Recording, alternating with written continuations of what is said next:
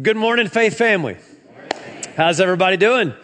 Good? You ready for round three? If you got your Bible, go to uh, the book of Jude. The book of Jude, it's uh, uh, second to last book in the Bible, right before the book of Revelation.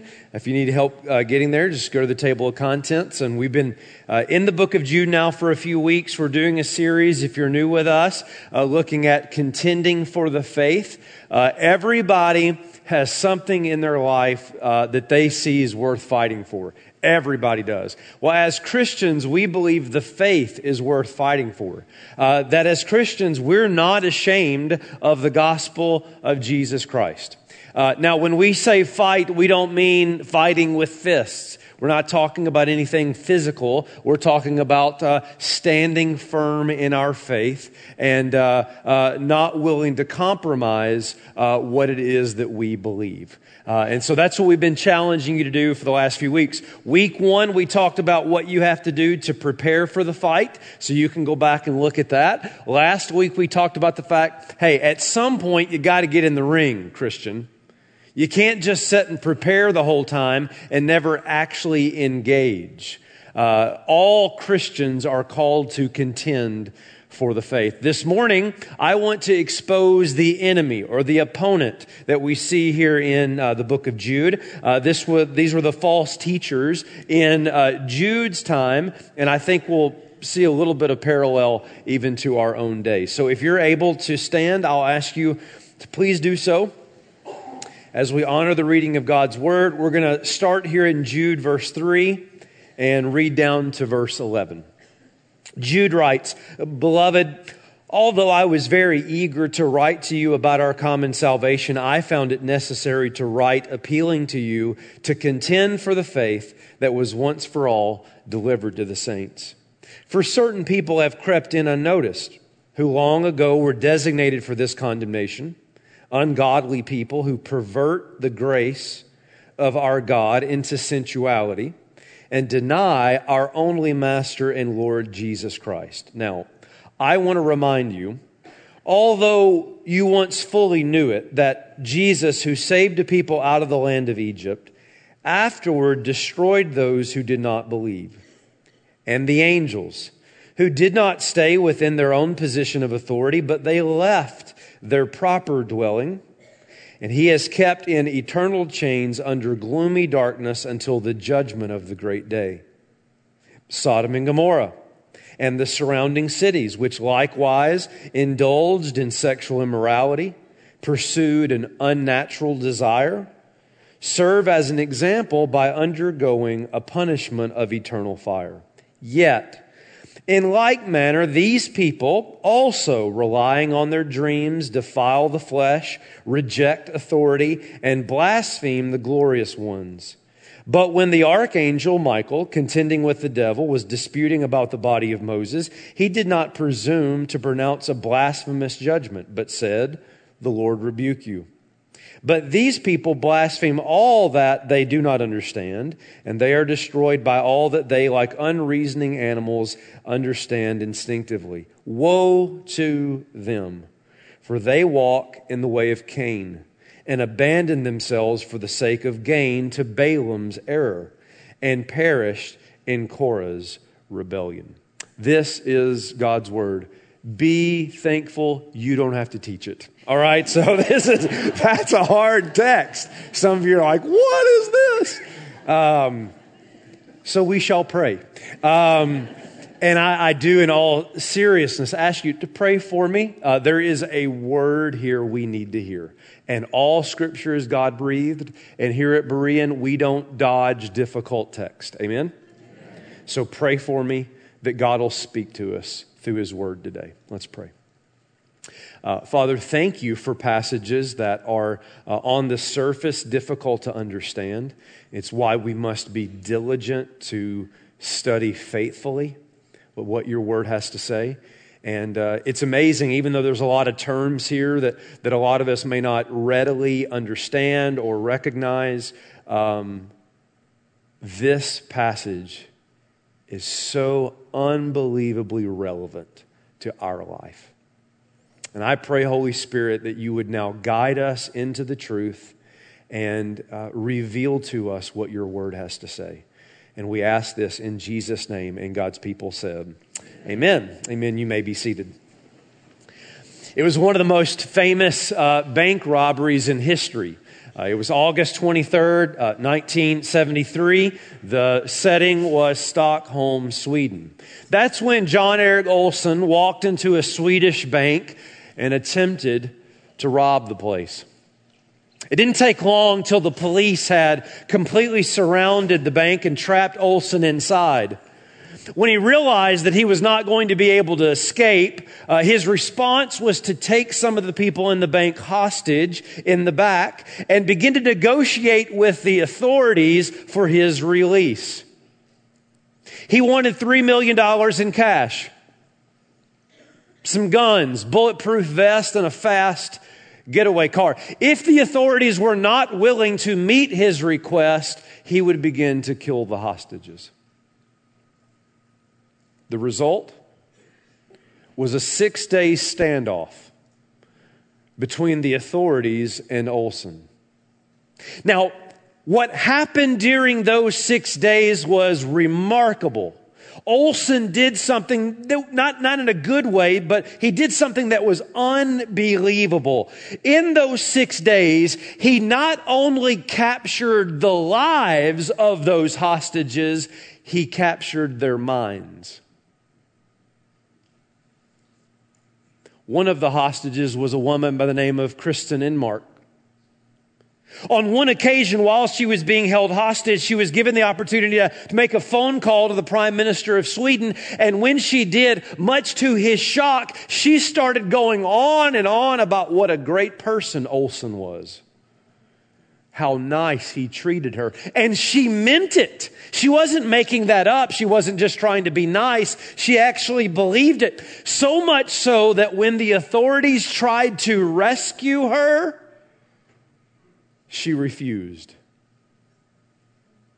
Choosing instead to stay with Olsson. And she wasn't the only one. When he was finally taken into custody, get this, not a single hostage, not one was willing to testify against him at his trial. He wasn't successful at stealing money, but he was very successful at stealing minds. In fact, that story, that event coined a phrase, you've likely heard it. It's called the Stockholm Syndrome. It's a, a phrase that's used to describe people uh, in this condition. They've been in captivity for so long that they start to identify with their captivity instead of reality. Are you with me?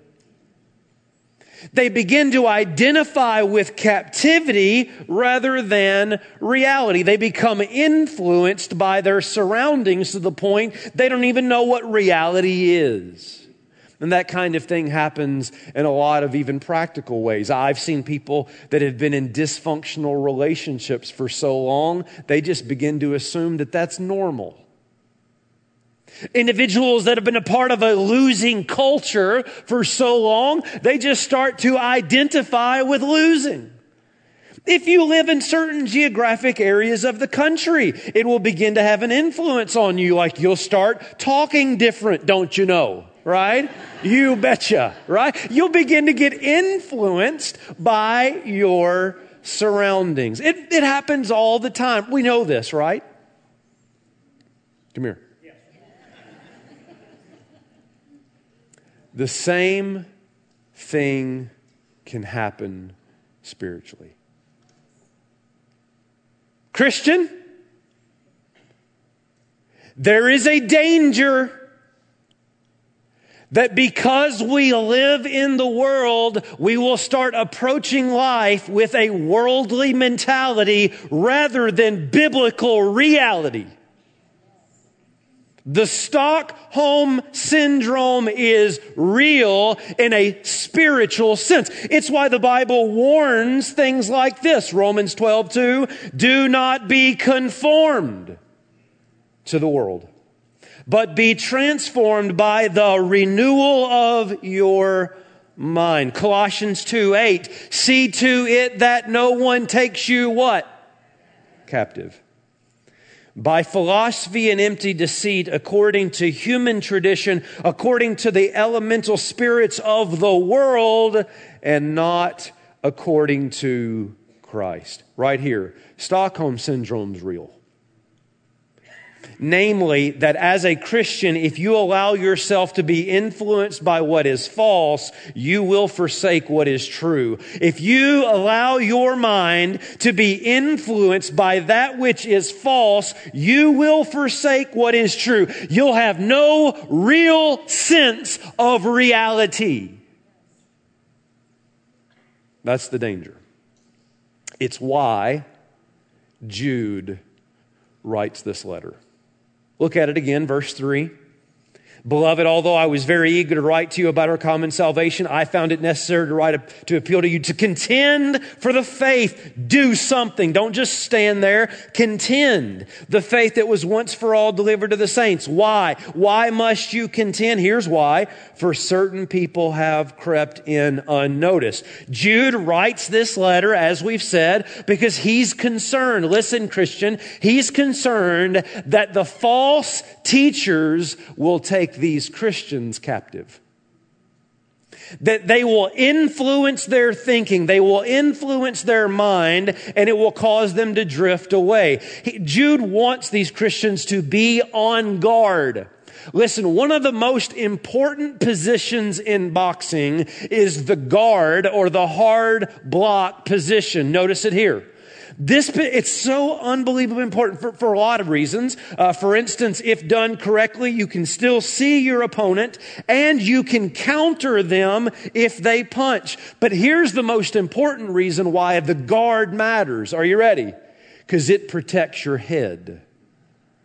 The last thing you want exposed in a fight is your head. And so the guard is very, very important. Now think about that not physically, but spiritually. You have to guard the way you think. Because there's all kinds of mindsets and mentalities and false teachings that's coming at your mind. So you'd better be on guard and contend for the truth, for the faith, or you'll be held captive.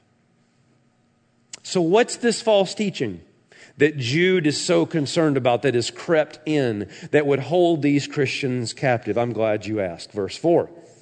Here's what the phrase uh, that Jude uses here to describe the false teachers. They've crept in, and here's what they do they pervert the grace of our God into sensuality and they deny our only master and Lord, Jesus Christ. Let, let me put that in short and sweet terms. They use grace to justify sin. They turn grace into a license to do whatever you want to do. It goes like this, okay? Everybody right here. You are saved, we are saved by grace alone. That sounds right, doesn't it? And not based on anything you have done. Still sounds good, right? So you can go do whatever you want. It's that little twisting there at the end. We're saved by grace. Amen. And it's not of anything that you have done. That is, it's not of the law. How many of you remember the book of Galatians? We're not saved by law. Then here's the twist. So live lawlessly. Do whatever your heart desires. It doesn't matter because what? Grace. If you want to impress your friends at the party, use this term antinomianism. That's, that's what this idea, this thinking is. It's anti-nomian law, against the law. Uh, th- this was a very common teaching in New Testament times. It would take a biblical truth that we are not saved by the law to an unbiblical conclusion that you can live lawlessly and however you want. I'll show you some other examples where this comes up in the New Testament. Paul, as well as Jude has to defend against this. Romans 6 and verse 1. What shall we say then? Are we to continue in sin? That what? Grace may abound? Are you outside your mind? That's my translation there. By no means. You must be crazy. How can we who died to sin still live in it? Grace is not an excuse to sin. That's not, grace motivates us to live in obedience. Here's another one 1 Corinthians 6, verse 12. Now, notice the quotation marks. Do you see? Uh, Paul is quoting what the false teachers are saying. Everybody with me? Here's what the false teachers are saying. Oh, I've lulled you to sleep. That's so sweet. Some of you, like, are you with me? Uh, right? Paul quotes the false teachers, and here's what they were saying quote, uh, All things are lawful for me. What are they saying? I can do whatever I want. I'm not under the law. Anything is lawful for me. Here's Paul's response uh, Yeah, but not all things are helpful. All things are lawful for me. There it is again. Yeah, but we will not be controlled or dominated uh, or, or, or held enslaved by anything. Verse 13 Food is meant for the stomach and the stomach for food. Here is the argument it's my body. I can do whatever I want. I can eat what I want. I can do whatever I want with my body. I am free. Answer Paul says uh, the body is not meant for sexual immorality, but for the Lord. Hey, hey, hey, hey, listen, listen, listen, listen, listen. Your body is not meant for you to do whatever you want with your body. Your body is meant for you to use that as an instrument of worship. Present your bodies as a living sacrifice to God. Do you see the argument they're making is because I'm not saved by law, then I don't have to follow God's moral law. I can do whatever I want.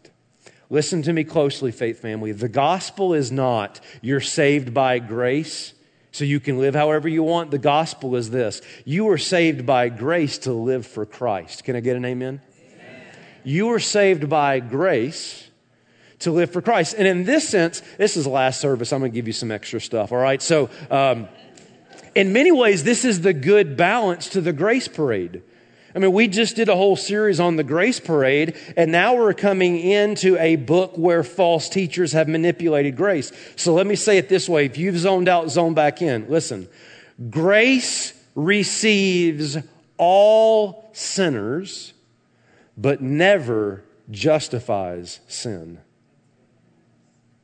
There's your grace parade and contend going together. Did you see what I did there?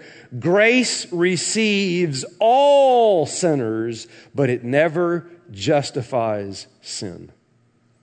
Good works do not matter for salvation, but good works matter. Now, why would this teaching be so dangerous? Now that we understand what is being taught here, where does this lead? Why is this dangerous? Why would using grace to deny God's moral law? We're not talking about the ceremonial law, we're talking about moral law. Um, why, why would it be dangerous to use grace to reject God's moral law? And here's the reason. Okay, everybody right here. Because it would make you the law. Follow the thought. If grace means, after all, God's a really gracious God, and He'll forgive me of anything, He'll be gracious no matter what I do, so I'll just manipulate this and pervert this and twist this into I can live however I want to live. Well, guess who just became the law? You. You're no longer under God's authority. You have become the authority of your life because you're the one that now determines what's right or wrong. You're the one that determines how you can use your body. You're the one that determines how it is that you can live. You're the one that determines your life. Now, Paul, uh, Jude is going to give 14 descriptions uh, in the verses that we just read that describes this very thing, and I'm going to give them to you, and you're like, 14, he ain't got time for that. If you're a note taker, write fast. That's all I can say, okay? Because I don't want to get so lost in the tree that we miss the forest of what Jude is trying to say. Look at how he describes where the teaching of the false teachers leads you. Is everybody still with me? Okay? Here we go. Number one, they are godless in verse four. What he means here is they are moral atheists. They believe in God, but they live like there ain't one.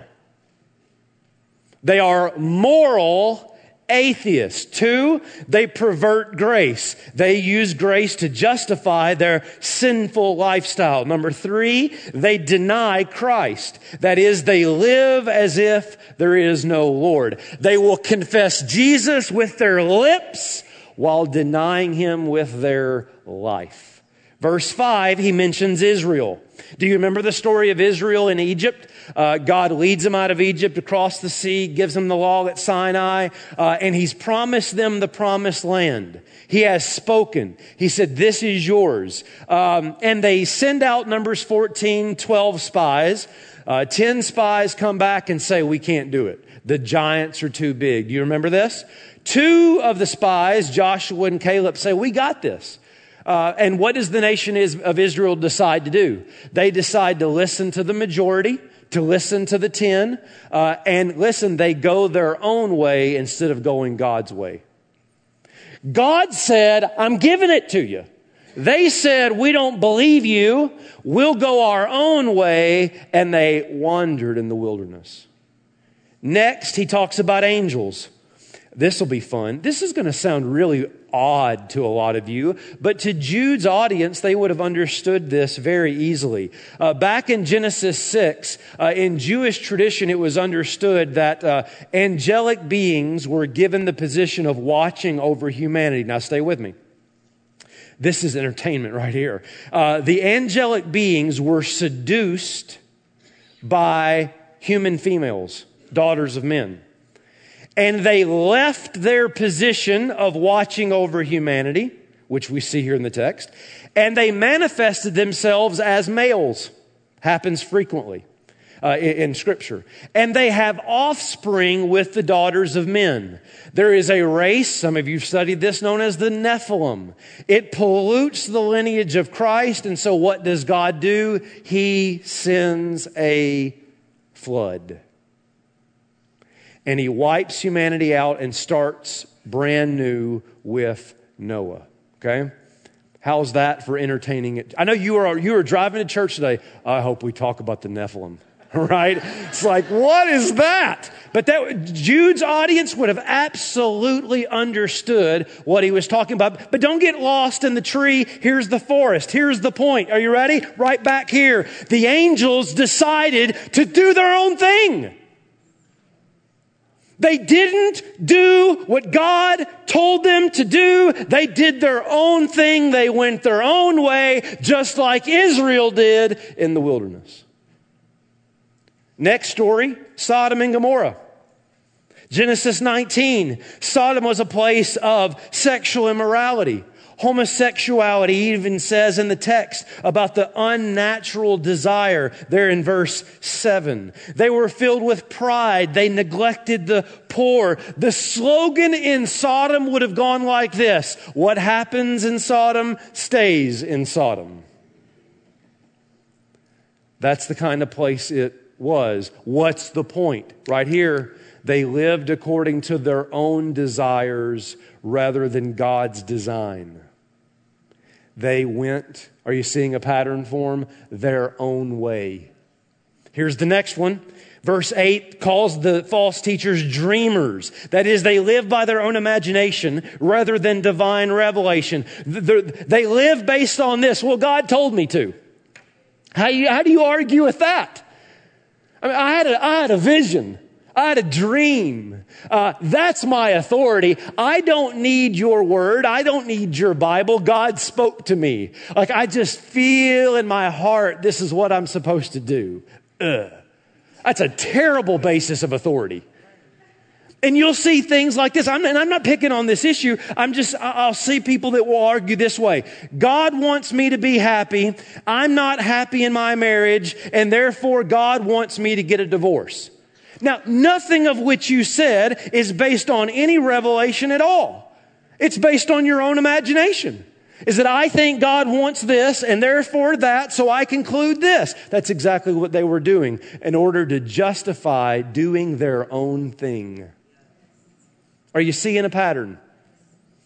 Not only are they dreamers, verse 8 says they're defilers of the flesh. That is, they would say, It's my body. I'll do with it whatever I want. I'll have sex with whoever I want. I'll be whatever sex I want. I'll eat whatever I want. It's my body. I'll do with my body, my flesh, whatever I want to do. So, thank you very much. I don't need you speaking into my life. Next, they reject authority, verse 8. That is, nobody's going to tell them how they're going to live their life. Next, they blaspheme angels. This one on the surface seems odd, but it's really not. Uh, based on Hebrews chapter 2, Acts 7, Galatians 3, the angels were the mediators of the Mosaic law. So this is all that's happening here. Stay with me. Is um, the way to demean the law, which they were trying to reject anyway, so they could live however they wanted to live, a way to do that was to speak bad of angels. If angels were the mediators of the law, if you demean angels, you demean the law to justify living however you want to live. Here's the next. Uh, they are unreasoning animals. That is, um, they're controlled by their appetites. They are unrestrained. Any y'all got a pet that ever just goes psycho? Anybody got that dog like this dog that just occasionally goes a little bit cuckoo, right? Uh, this is exactly what's happening in the life of the false teachers. They are, they're living however they want. They're running in all different directions. They are unreasoning animals. The next is Cain. You still with me? We're almost done. Can I get an amen over that? All right, Cain is what? What's the story of Cain?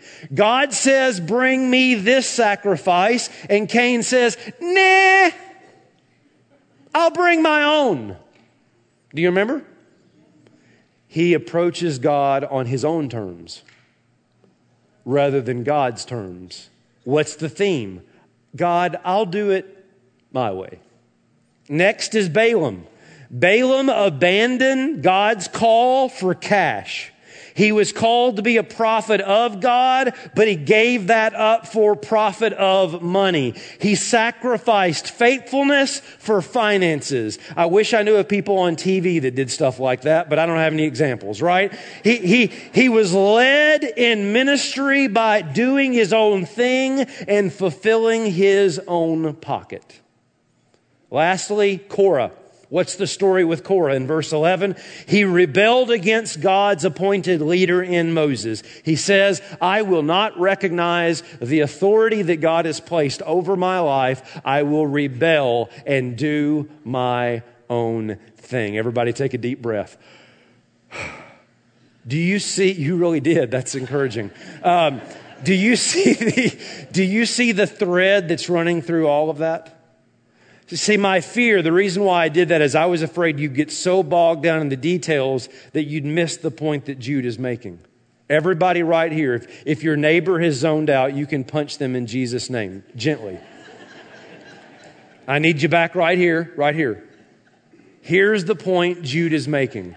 When you twist grace to justify your own life, you become your own authority to live however you want to live in rebellion to how God has called you to live.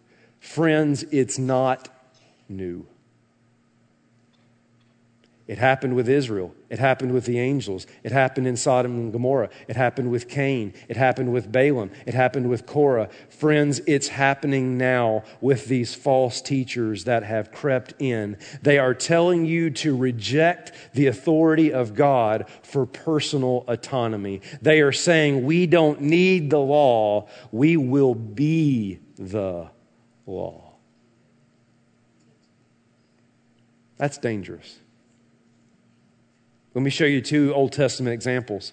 Judges 21, verse 25. In those days, there was no king in Israel. Everyone did what was right in whose eyes? His own eyes. There's no authority. There's no king in Israel. So guess what? We can party like it's 1999. We can do whatever we want because we got no authority in life. Or what about Proverbs 29 18? Where there is no prophetic vision, that is, spoken word of God, the people cast off restraints. They do whatever they want, but blessed is he who keeps the law. Now, I'm in a difficult position right now because there are no modern examples of this anywhere in our culture. I struggled all week trying to find how in the world does this apply to today? Are you picking up on the sarcasm?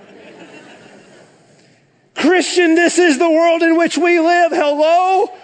You thought the book of Jude wasn't relevant. It just diagnosed our culture. Bon Jovi says, it's my life. Bobby Brown told me growing up, it's my prerogative. I can do what I want to do. Bob Marley says, get up, stand up, stand up for your rights. Burger King told me I can have it my way.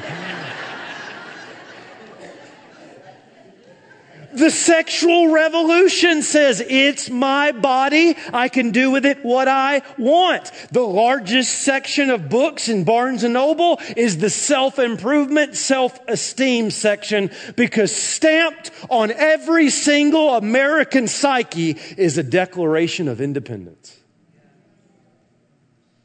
I'll be my own authority. I don't need my boss telling me what to do. I don't need my parents telling me what to do. Certainly don't need you, pastor, telling me what to do. I don't need God because I am one. That's what happens when you twist grace. You see it in our movies. Do you remember Precious Little Dorothy? She leaves her Kansas home and is headed towards the Emerald City to meet the wizard. He's going to grant her wish. He's going to solve her problems. He will be the solution. And along the way to meet the wizard, she comes across three very interesting characters who also believe that the wizard will solve their problems. She meets a scarecrow who needs a brain, a tin man who needs a heart, and a lion that needs courage. And when they arrive at the Emerald City, there he is there's smoke and this thundering voice, and they are in awe of the wizard. Until Dorothy's little dog pulls the curtain back, and what they realize is this is no one to fear. This is just an old man pulling the levers. And then all of a sudden it hits them. Everything we thought we needed, we already had. And didn't need the wizard after all. It is a metaphor. It is a narrative. It is a story of our culture that says you don't need God. Be one. Don't you understand what's fashionable is personal autonomy? And it's one thing when we see that in the culture. I may preach a little bit here this morning. It's another thing when it creeps in the church. When we forsake biblical authority for self-help motivational talks, when we don't talk about sin and repentance anymore because it's my life, pastor, it's none of your business. Don't talk about things like giving because it's my money. Don't take a stand on anything because you might offend someone. And all the while the church slips away from the biblical reality, which is the authority of God into worldly captivity of personal autonomy. And we do it in the name of grace.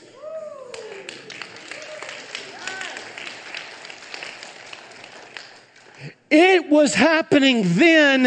It is happening now. Follow the flow of the argument. You twist grace to justify however you want to live. It means you become the authority rather than God being the authority. And that is a dangerous place to be.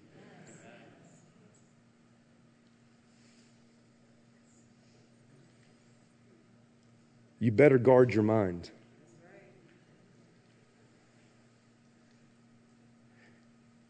And if you're here today and this feels offensive, it may be that you're identifying more with your captivity than biblical reality.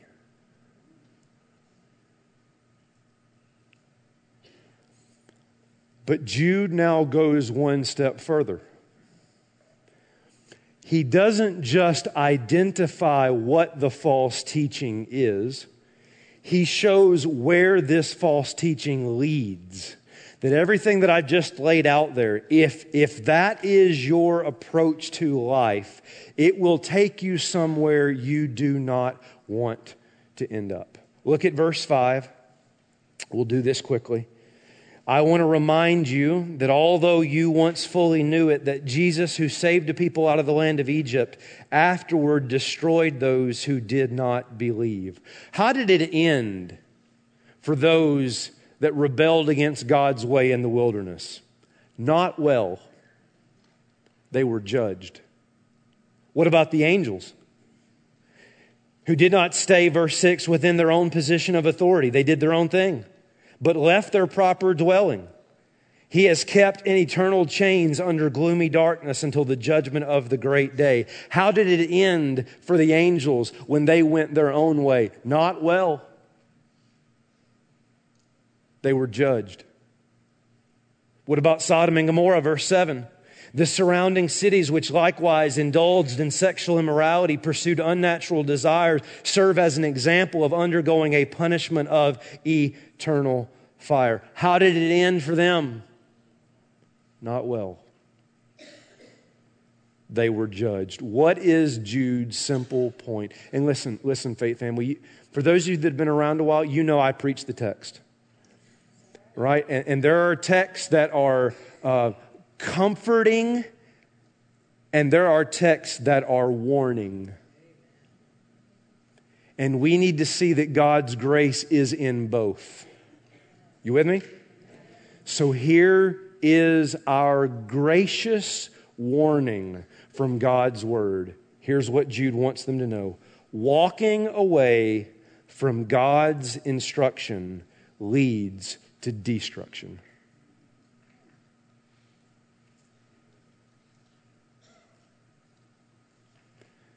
There is nothing that will destroy a nation, destroy a church, destroy a marriage, destroy a life than stepping outside the authority of God. And I say that to you in love.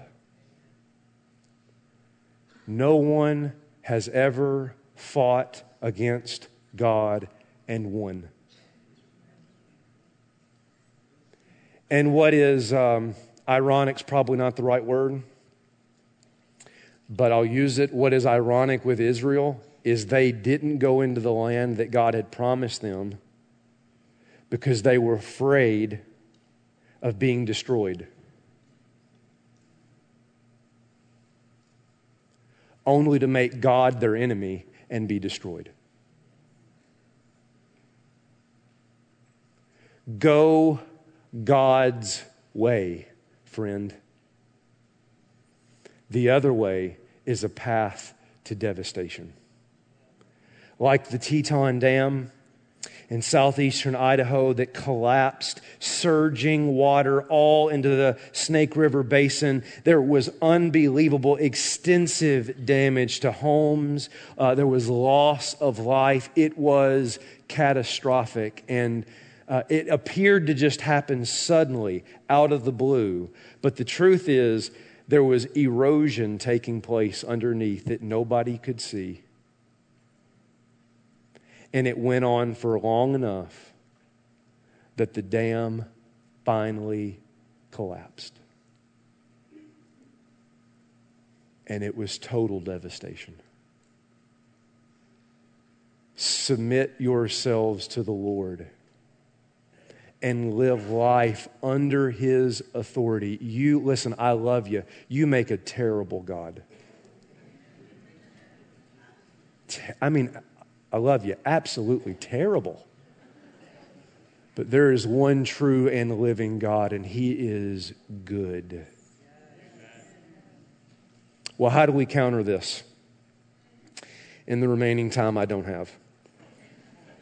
How do we counter this thinking? So, point one, the core of the teaching was pervert grace, live how you want to live, be your own authority.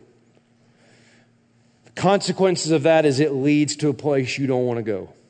So, how do we counter it? This and we close. Go back to verse 1 and then verse 3. I'll show you two quick things. One, Jude, a servant, that is a slave, a bondservant, doulos of Jesus Christ and brother of James. There's one. The second is in verse 3. Beloved, although I was very eager to write to you about our common salvation, I found it necessary to write to you appealing to contend for the faith that was once for all delivered to the saints. Two things out of there quickly. Number one, Christian, you are owned by God.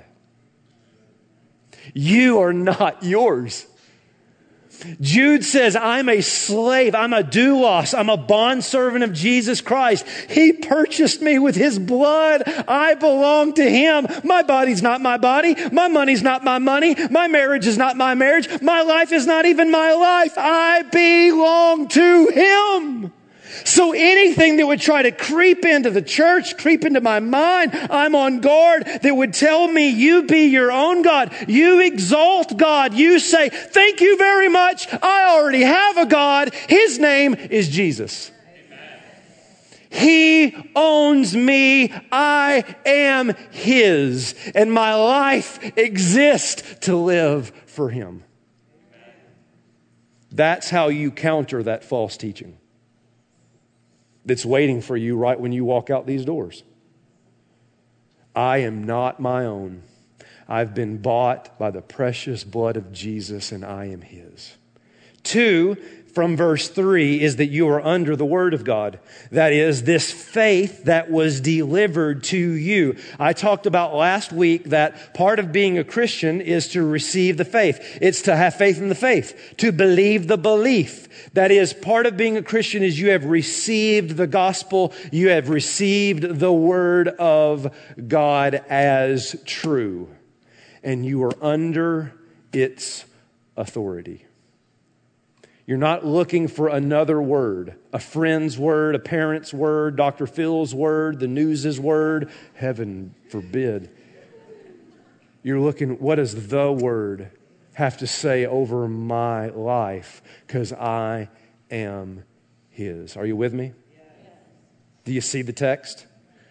Pervert grace, do what you want, be your own authority. That leads to a place you don't want to go. Just look at history. Israel, the angel, Sodom. History ought to teach you something. So counter that. You got your guard up. Counter that with what? The truth of the gospel that you are purchased by the blood of Jesus Christ and you don't belong to you, you belong to Him. Hey, by the way, that temptation, that false teaching isn't new.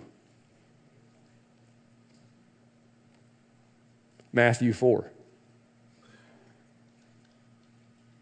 Satan takes Jesus out into the wilderness. Jesus has been fasting for 40 days. The enemy says, Turn those stones into bread. Eat whatever you want to eat, buddy. I know you're hungry. Follow your appetites. Do what you want to do. And Jesus says, Man will not live by bread alone, but by the word of God. Well, okay, here's another idea. Bow down and worship me and look at all the kingdoms that you can have. Think of all the power. Think of all the authority you could have in your life. You could be a king. And Jesus said, You shall worship the Lord your God, and him only shall you serve. Jesus knew then what Jude is pleading for us to know now, and it's this you will never experience victory until you submit your life, friend, to God's authority. And all God's people said, Amen. Amen. Would you pray with me? Father, thank you for your word. These are, these are difficult words to hear, especially given the culture in which we live. These seem so strange. And that's because often we identify more with our captivity than we do biblical reality. The good news of the gospel is that we don't live life by our authority. We are under the authority of a good, good Father. And if there's somebody here today and they have never bowed the knee to the gracious King Jesus, a grace that will not justify their sin, but certainly will forgive it. I pray that we would bow the knee and run to him by faith. Others of us Maybe we've stepped out of God's authority, God's ways, God's designs, and we've been living life on our own. I pray this morning that we would see where that leads, that we would repent, and that we would experience the true transforming grace of Christ. God, speak to us. In Jesus' name, amen.